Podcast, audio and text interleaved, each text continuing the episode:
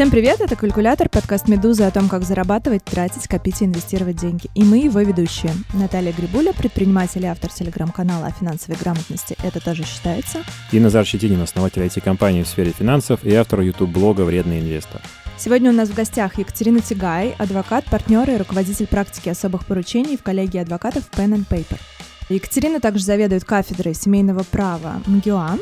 И сегодня вместе с ней мы говорим на немного пугающую и для многих неприятную, возможно, тему, которая звучит так: «Что станет, когда меня не станет?». Поговорим мы сегодня о наследстве и о том, как этим наследством будут распоряжаться или как этим наследством распорядится государство, в том случае, если с нами вдруг что-то случится.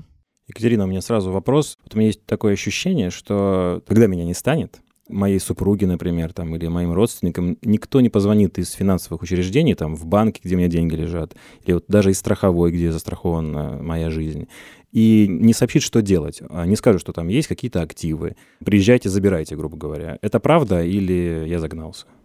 Это правда. Это очень близко к тому, как происходит. И на самом деле, скорее эти организации, все финансовые учреждения будут ожидать, что это вы их уведомите. Вернее, не вы, а тот, кто пережил своего супруга, или дети, пережившие своих родителей, уведомят о том, что человек скончался, и придут с какими-то ожиданиями. Но для этого, как вы понимаете, нужно знать, куда идти, с чем идти, быть уполномоченным идти. И да, очень высоко вероятно, что какие-то вещи останутся там до востребования. Я отсюда делаю выводы, что если у меня там есть чисто теоретически какой-то еще один счет, о котором я не сказал своей жене, лучше его не иметь, правильно? Потому что там, грубо говоря, деньги просто сгорят, потому что она о нем не знает, никто о нем не знает, банк не знает о том, что меня не стало, деньги пропали. Так ли это? Это зависит от того, что вы планируете успеть до своей внезапной смерти сделать с этим счетом и с деньгами на нем, поэтому ответ не такой очевидный. Я бы сказала так. Вообще человек подразумевает, что все в жизни происходит очень размеренно, предсказуемо и долго, и никогда не ожидает каких-то трагических случайностей с собой и со своими близкими, и поэтому подразумевает, что он контролирует ситуацию. И контролируя ситуацию, особенно там в российских семьях, где довольно своеобразные до сих пор патриархальные отношения к семье, и к финансам, и к отношениям между мужчиной, женщиной и детьми, обычно считается, что есть кто-то, кто сидит на банке, как в монополии, раздает бумажки остальным и, в общем, принимает решение о том, кто когда и о чем узнает, когда вовремя, чтобы жена не распорядилась слишком фривольно этими деньгами, чтобы дети не влезли там в долги или, наоборот, не разбазарили родительские сбережения и так далее, и так далее.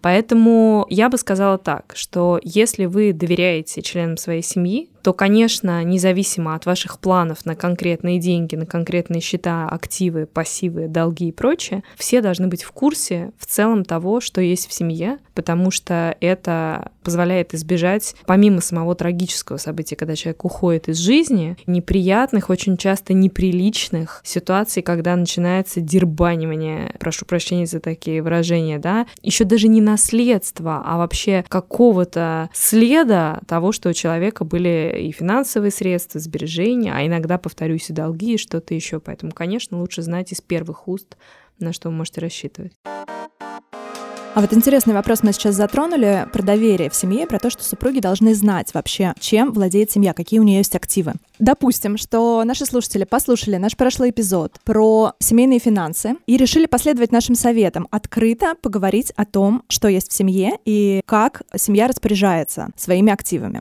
Но поскольку я в этом подкасте отвечаю за нагнетание ужаса и ситуацию неопределенности, представим, что случается, если происходит некая трагическая ситуация, и оба супруга погибают, например. Остается их ребенок, который, возможно, в силу своего возраста, может быть, он несовершеннолетний, не посвящен во все эти детали. Возможно, родители супругов тоже не в курсе этой ситуации, то есть нужно посвятить как можно больше своих близких родственников, начиная от родителей и заканчивая детьми, которые, возможно, еще несовершеннолетние. В реалиях российской жизни, где нет семейных юристов, консильерий, таких доверенных каких-то работников, которые при твоей семье существуют и в любой момент смогут прийти на помощь, когда кто-то из взрослых членов семьи уходит из жизни, а маленькие еще недостаточно осведомлены, да, если честно, нужно быть открытыми со всеми членами своей семьи, ну, с того момента, когда они могут осознавать уже какие-то финансовые вопросы, которые, возможно, на них когда-то лягут. Я, конечно, не говорю о том, что там там, не знаю, шестилетнему ребенку нужно рассказывать, из чего состоит папин-мамин бизнес, долги, доходы и на что он сможет рассчитывать, если завтра всем на голову упадет кирпич. Я говорю скорее о том, что есть семьи, в которых делают тревожные закладки, есть даже экстренные чемоданчики, когда ребенку с детства объясняют, что если, не дай бог, что-то произойдет, вот ключ от верхнего ящика стола, там лежит письменное объяснение того, что тебе нужно сделать. Это звучит немножко кинематографически и наивно, но это реально один из немногих способов на уровне коммуникации с детьми, который работает. И на самом деле этим способом почти никто не пользуется, ну, потому что все, опять же, подразумевают, что успеют перекреститься до того, как что-то произойдет. Но есть ситуации, когда рассчитывают на партнеров по бизнесу. Это очень рискованно. Или на родственников. Это тоже рискованно, но тем не менее это как раз предполагает определенное доверие между взрослыми людьми, когда за пределами семейного круга ты, ну, в общем, уполномочиваешь кого-то из своих знакомых или близких быть таким распорядителем на случай каких-то трагических событий, в том числе в отношении детей или там престарелых родителей, которые тоже и в силу возраста, и в силу там уже психологического состояния могут быть в разной степени адекватности и понимания ситуации, контроля над ней.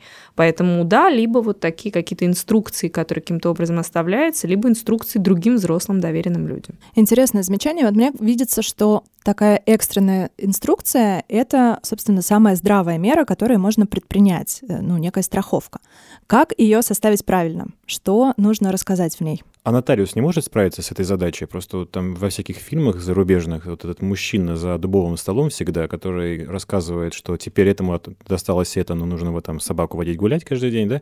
Я, честно, думал, что вот этот экстренный сценарий обслуживает как раз нотариус. То есть он приглашает, говорит, ребята, значит, смотрите, что произошло, что человеку там принадлежит, и как бы он этим распорядителем является. Мы возвращаемся к первому вопросу, а как от гибели узнал нотариус? От кого? От ребенка, который нашел правильного нотариуса, того самого за дубовым столом, который был в курсе завещания или чего-то еще, и ребенок ему сообщил, и тот наконец-то с ним провел этот откровенный разговор. Так не работает. То mm-hmm. есть вообще я должна очень неприятную деталь сообщить и нашим слушателям, и всем присутствующим, да, о том, что когда умирает человек, все, что происходит дальше, в ближайшие несколько часов и дней, это просто адская суматоха, абсолютное месиво из непонятных людей, звонков, попыток связаться и так далее, которые не имеют ничего общего с ожидаемым в любой семье и не имеют ничего общего с каким-то спокойным алгоритмом действий, предсказуемым, которому можно даже тревожный чемоданчик подготовить, о котором я сказала. То есть это выглядит так. Человек умирает, даже если остались взрослые члены семьи, даже если это дома происходит, зашло, я говорю про такой, ну, там, человек умер по старости просто, да, приходит скорая помощь, нужно вызвать полицию, чтобы было понятно, что это не насильственная смерть, а после этого они тут же начинают, ну, так, к сожалению, в нашей жизни, организованной в нашем обществе, в российском, сейчас так организовано, что они тут же сообщают всяким службам, которые организуют погребение и так далее, и в дверь начинают человеку, который в горе рядом, ну, в общем, с еще не остывшим телом члена своей семьи находится, да, ему начинают звонить какие-то совершенно непонятные работники несуществующих служб с предложением за довольно большие деньги организовать поиск гроба, похорон, открытие наследства, представление правильному нотариусу и так далее. Вот это ужасные обстоятельства, которые сейчас, к сожалению, ни в одной семье предотвратить нельзя, даже если обнестись большим забором. Поэтому на этот случай даже с детьми маленькими с определенного возраста нужно проводить, независимо от того, в каком состоянии здоровья находятся все члены семьи, разговоры про то, что если что-то такое происходит, то ты либо открываешь ящик стола, либо звонишь по этому телефону этому конкретному человеку, либо не открываешь незнакомым людям, потому что ты останешься даже без того, на что бы мог претендовать по закону. Давайте поговорим о самом важном вопросе. Смотрите, реальность в России такова, что люди, очень часто умирая, не имеют завещания. Я не знаю точной статистики, но я уверена, что подавляющее большинство россиян не составляет завещание заранее, при этом будучи в добром здравии и прекрасном самочувствии. То есть про это просто никто не думает, как уже сказала Екатерина. Но на самом деле выходит, что завещание нужно всем нам, потому что этот экстренный случай, ну, ожидает нас за поворотом. Давайте поговорим, почему завещание это то, о чем нужно подумать каждому человеку, вне зависимости от ситуации, даже если сейчас она кажется очень благополучной. Потому что вообще возможность распорядиться своей жизнью не часто человеку выдается. И я под жизнью имею в виду то, из чего в бытовом, вульгарном смысле жизнь состоит. Имущество, деньги, какие-то обязательства. Как правило, в текущем режиме это какая-то рутина ежедневная, которая тебе кажется как взрослому человеку естественной, как взрослому и здоровому человеку преодолимой. И ты, наоборот, стараешься свою семью от этого максимально оградить, особенно, повторюсь, в России, где, как правило, в семье по-прежнему один добытчик и какое-то количество, в хорошем смысле слова, нахлебников, да, то есть те, кто не участвует непосредственно в делах. Поэтому, как только ты составляешь завещание, в твоей голове ты как будто бы обременяешь, во-первых, своих близких какой-то ответственностью за продолжение своих дел, во-вторых, ты как Как будто бы приближаешь в сознании большинства момент своей смерти, потому что начинаешь о ней задумываться. Это вот на каком-то животном биологическом уровне страх, как только начинаешь придумывать сценарии на случай своей гибели, то ты как будто бы индуцируешь это. Вот так у большинства людей, юридически неподкованных, в голове это складывается. То есть наше сознание просто вытесняет вопрос Совершенно верно. собственной смерти. Абсолютно, то есть тебе просто неприятно думать на предмет того, что будет после того, когда, а не если, повторюсь, ты умрешь. И более того, ты думаешь, ну до этого времени сто раз изменится и финансовое положение, а может быть и количество членов семьи, а может быть даже и жены, и, и мужья сменятся, иногда такое тоже случается, да. И ты думаешь, я еще успею точно, и вот зачем сейчас раскрывать, более того, некоторые боятся показывать, составляя завещание, и нотариусу, что самое смешное, смешное, и членам своей семьи, что у тебя есть, чем это чревато. У нас вот все все еще стараются быть очень low-profile даже внутри своей семьи, поэтому, да, и психологически избегают этого. Я вычитал где-то, не помню, в законе, может быть, даже, такую формулировку. Распорядиться имуществом можно только после смерти. Мне так понравилась эта формулировка в том плане, что даже после смерти я еще чем-то распоряжаюсь. Я послушал вас и понял, что не делать это плохо, это сто процентов. Хочется понять позитивную часть. Как сделать, что мои родственники получат, если я все оформлю? В чем разница между тем, чтобы просто довериться государству, и тем, что я потрачу какую-то там энергию, волю, силу на неприятный разговор, да, и все-таки оформлю это наследие? Ну, во-первых, это не будет неприятный разговор, с этого важно такого дисклеймера все-таки начать. У нас есть три способа передачи и потом получения наследниками наследства по завещанию, которое мы уже начали обсуждать, включая совместное завещание супругов с недавнего времени, по наследственному договору, это тоже новелла российского законодательства, и по закону, если ничего из этого нет. Вот это несколько сценариев вообще, которые в жизни каждой семьи могут иметь место в зависимости от того, кто принял какое решение, поддался ли своему страху или, наоборот, поддался ли своей осознанности и оформил ли передачу наследия внутри семьи. Самый, на мой взгляд, простой, интуитивно понятный нашим гражданам способ по-прежнему это составление завещания, потому что это такой способ, который, ну, во-первых, все поколения в той или иной степени в нашей стране пользовались, и даже из литературы и кино понятно, что это за конструкция такая, и это, ну, оформляется простым документом, письменным, который заверяется нотариусом, и дальше, в общем, предсказуемо, что с этим имуществом будет происходить. Если меняются обстоятельства жизни, можно внести изменения в завещание, можно заставить новое завещание. То есть тут человек никак не ограничен в том, чтобы изменить, во-первых, свою волю, свои намерения и последовать за изменениями финансовыми, в том числе в своей жизни. Можно составить совместное завещание супругов. Это, ну, классно, потому что, в общем, наше государство по-прежнему старается сохранить институт семьи, и подразумевается, что если раньше, когда муж или жена умирали, то там дальше надо было определенные манипуляции юридически производить для того, чтобы вступить в наследство, то теперь, если они составят совместное завещание, да, и даже если они умирают не в один момент, то заранее предопределена судьба того имущества, которое принадлежало им именно как супругам, как вот такой ячейки общества. А у меня здесь сразу возникает вопрос про совместное завещание. Вот мне видится в этом некий минус, если супруги умирают в разное время, и, допустим, один из партнеров живет еще десятилетия, довольно долго, его материальное состояние, его размер семьи и вообще обстоятельства его жизни могут поменяться кардинально, но при этом смерть одного из супругов как бы оставляет ему слишком мало пространства для маневра в этом завещании совместном. Это так или я ошибаюсь? Нет, вы ошибаетесь. совместное завещание потом может быть скорректировано пережившим супругом, просто оно как раз устраняет необходимость в случае смерти первого супруга, второго ставить перед задачей в экстренном порядке переоформлять все права супружеские на имущество, которые были на момент гибели мужа или жены. Это главное. Поэтому, конечно, все понимают, что потом человек может и повторно выйти замуж или жениться, и могут появиться новые дети и наследники. То есть нет, это не надгробная плита, которая придавила обоих. Mm-hmm. То есть это довольно гибкая конструкция, которая может Безусловно. меняться. Да. Вообще, Интересно. я должна сказать, что завещание – это односторонняя сделка, и ну, в данном случае это там, сделка двух лиц, которые, как и любое, в общем, говоря юридическим языком, гражданско-правовое действие может быть добровольно ими скорректировано или отменено, что важно понимать, и что отличает как раз завещание как некое выражение воли от желания положиться на волю государства или кого-то, кто принимает эти решения за тебя.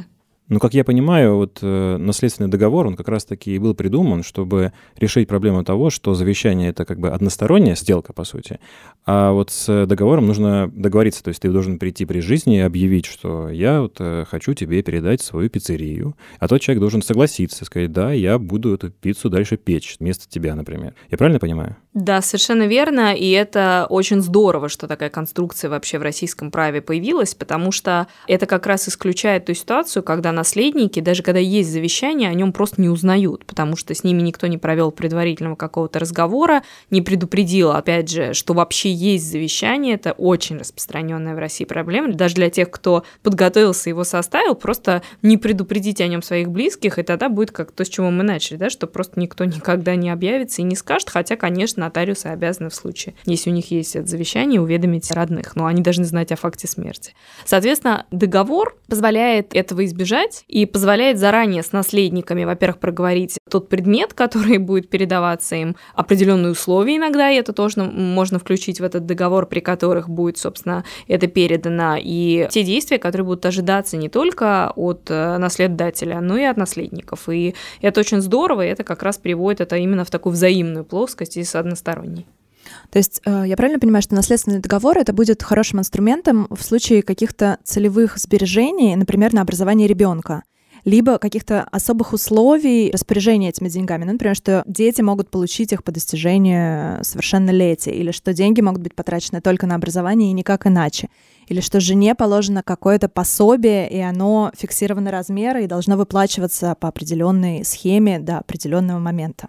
Да, с той точки зрения, что, как и любой договор, наследственный договор – это обязательства, которые принимают на себя две стороны, и в, даже в формально-юридическом и в техническом смысле подписываются обе стороны, то есть трудно будет потом тому, кто обязан исполнять, оставшись в живых, этот наследственный договор, оправдать свое неисполнение тем, что он не знал, что нужно делать или что-то такое. Поэтому да, в случае каких-то специальных оговорок я бы скорее вернулась к вопросу про пиццерию, потому что это ближе к ведению бизнеса, да, это как раз сейчас с учетом модно, и это в хорошем смысле модно, начинать думать о передаче наследия и благосостояния тех немногих десятков тысяч российских семей, которым есть в большом финансовом смысле, что передавать. Но и помимо, собственно, участников списка Forbes, есть все остальные семьи, которые что-то с момента развала Советского Союза все-таки сумели в виде частной собственности накопить и тоже хотят этим распорядиться не абы как, а подготовить своих детей и других наследников к передаче своего благосостояния. И, конечно, договор – это лучшая конструкция, которая для этого может быть использована, опять же, с учетом понимания того, что она только-только появилась в российском праве, то есть поскольку это только с июня две тысячи девятнадцатого года вообще у нас возникло как инструмент, практика реальная, юридическая сложится там, ну, там, в течение нескольких лет ближайших. Давайте вернемся от осознанного финансового планирования и от ответственности к реальности. И реальность такова, что у большинства людей завещания нет. Что происходит в этом случае? Происходит наследование по закону, то есть по тем правилам, которые определило государство в Гражданском кодексе Российской Федерации. Там есть очереди наследников, которые в порядке этой очередности, их всего семь очередей, наследуют имущество. Каждая предыдущая очередь опережает последующую, то есть все имущество приходит сначала первой очереди, если по какой-то причине там первой очереди нет, то все имущество приходит наследникам второй очереди и так далее, и так далее. И эти очереди, они как раз определяются степенью родства и близости внутри семьи формального родства, я имею в виду, независимо на самом деле от реальной близости отношений, что тоже очень важно иметь в виду. То есть мы сами с вами понимаем, что отношения реальные между родными братьями, например, или между родителями и детьми, они очень разные в реальной жизни. И если ты заранее не определяешь те имущественные выгоды, которые приобретают те, кто тебе ближе, то ты полагаешься на то, что формальная степень родства, в первую очередь, например, дети, очевидно, да, они наследуют все то имущество, судьбу которого ты каким-то другим образом не определил. Вот и все. То есть ты не можешь государству рассказать, какие реально отношения у тебя с твоим одним ребенком или с другим ребенком, или какие отношения у них между собой, или как нужно поддержать твою престарелую маму, которая по какой-то причине может тебя пережить, или что у тебя есть еще, извините, дети, которые на тебя не зарегистрированы, внебрачные, и такое тоже случается, но тем не менее ты хотел бы им помочь, Помочь, может быть, не ввязывая в это глубоко свою семью. То есть все эти вещи остаются, конечно, за контуром наследования по закону, и это довольно формальная процедура. Екатерина, можете назвать вот хотя бы первые три очередников, вот первые три топовых выигрышных номера? А у нас прямо в законе перечислены все семь очередей, не считая государства, которое еще за всеми потом подбирает остатки. В первую очередь это дети, супруг и родители наследодателя, после этого полнородные и неполнородные братья и сестры наследодателя, дедушка и бабушка.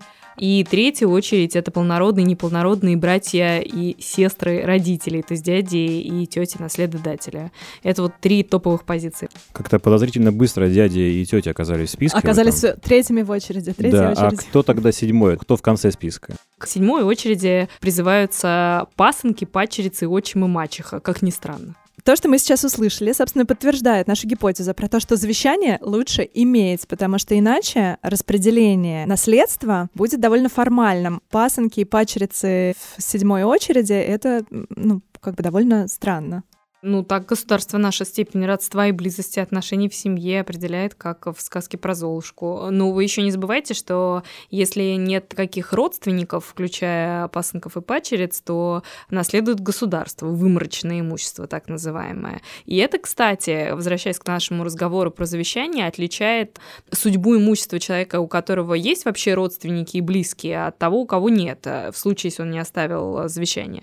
То есть если у тебя есть близкие родственники, или хотя бы какие-то родственники, и ты не оставил завещание, то по закону они унаследуют в какой-то момент твое имущество, а если у тебя родственников нет, или они, не дай бог, там умерли, или что-то еще такое неприятное произошло, то унаследует это государство.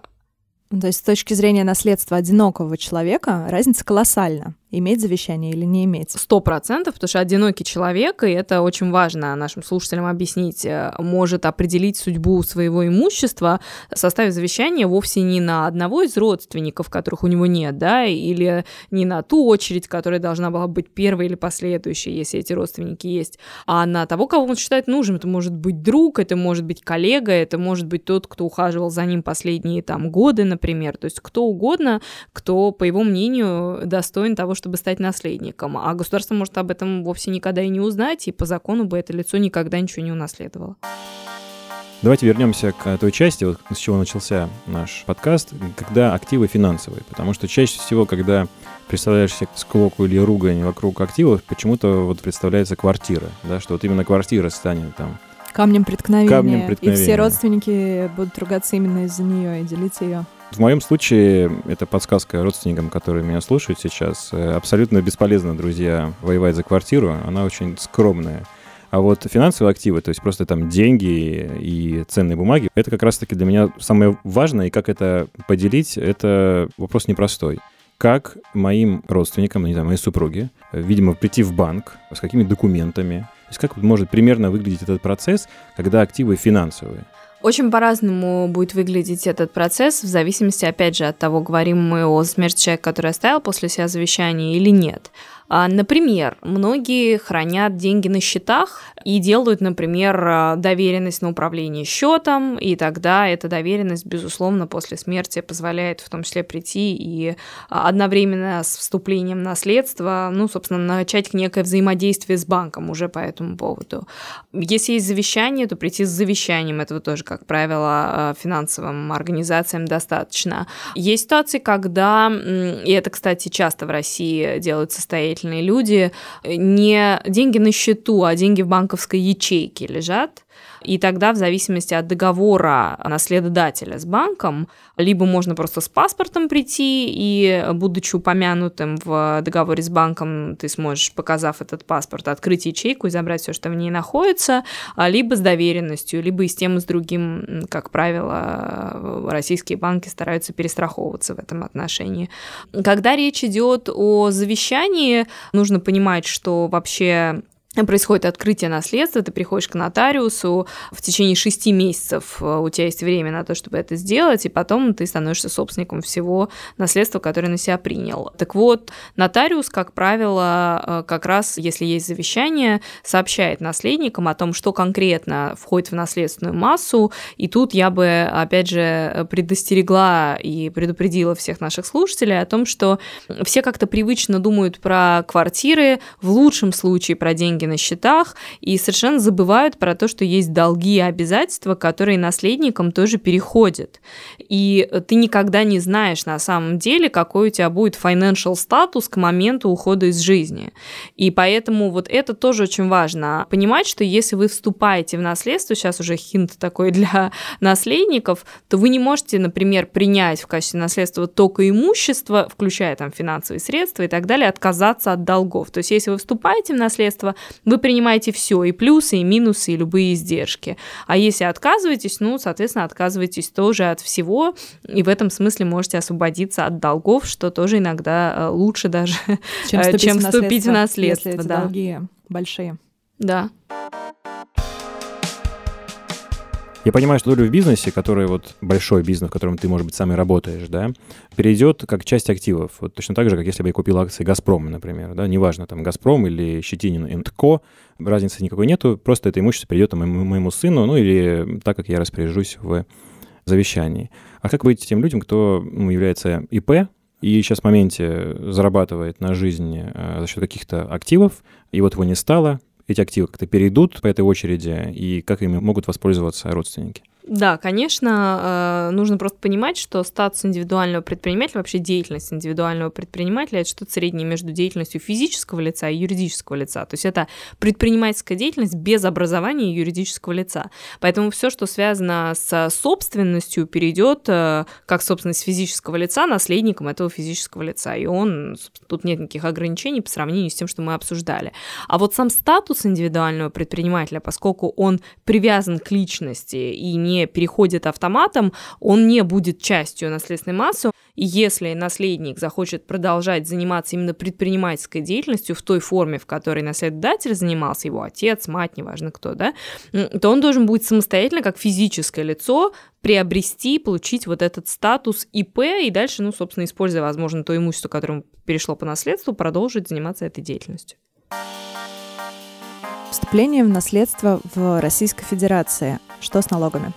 У нас нет налога на наследство в Российской Федерации. Это, кстати, выгодно нас отличает от многих других юрисдикций. И доходы, которые получают физические лица, наследники, не облагаются, как правило, налогом. Есть исключения, в частности, там, например, наследники авторов и патентообладателей. Вот те вознаграждения, которые они получают, они налогооблагаемы. Но при последующем отчуждении нужно понимать, что, допустим, если тебе в наследство досталась квартира, ты решил ее перепродать и заработать на этом, то вот с этого ты будешь платить налоги. Это важно понимать.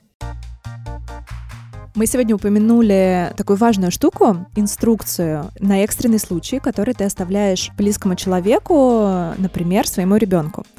Мне видится это супер логичным каким-то ходом и очень ответственным. И давайте поговорим о том, как правильно составить такую инструкцию, что в ней должно быть. И мне бы хотелось, чтобы мы поговорили еще о том, как вообще привести свои дела, как бы и держать их в порядке, чтобы в случае наступления такого экстренного случая твои близкие могли разобраться вообще с тем, что у тебя есть, найти документы, которые подтверждают э, твою собственность на разные активы. И не искали там неделями вообще, что у тебя было и как это подтвердить? Это очень важный вопрос. Я начну с первой части про инструкцию, про которую мы начали говорить в начале нашей сегодняшней встречи. Мне кажется, что в зависимости от того, кому она адресована, она должна быть по-разному составлена и по-разному выглядеть. Поэтому, на мой взгляд, это не инструкция, которую ты составляешь однажды и на всю жизнь.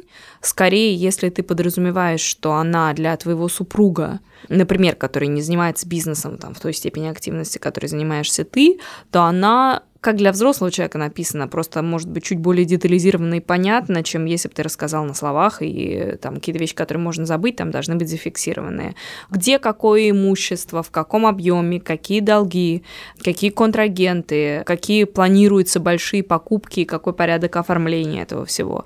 Тут очень важно понимать, что когда мы говорим про отношения между супругами, ну, все-таки, независимо от их там, финансовой самостоятельности и самодостаточности внутри семьи, они, как правило, все-таки в какой-то степени осведомлены о тех процессах, которые происходят. Особенно, если это касается все-таки таких внутрисемейных покупок, не только бизнесовых, не продаж долей, не манипуляций с бизнесом, а манипуляций, скорее, с какими-то активами там, внутри семьи, недвижимость, счета и так далее. Да? И это просто важно регулярно проговаривать, и, если нужно, письменно фиксировать и передавать.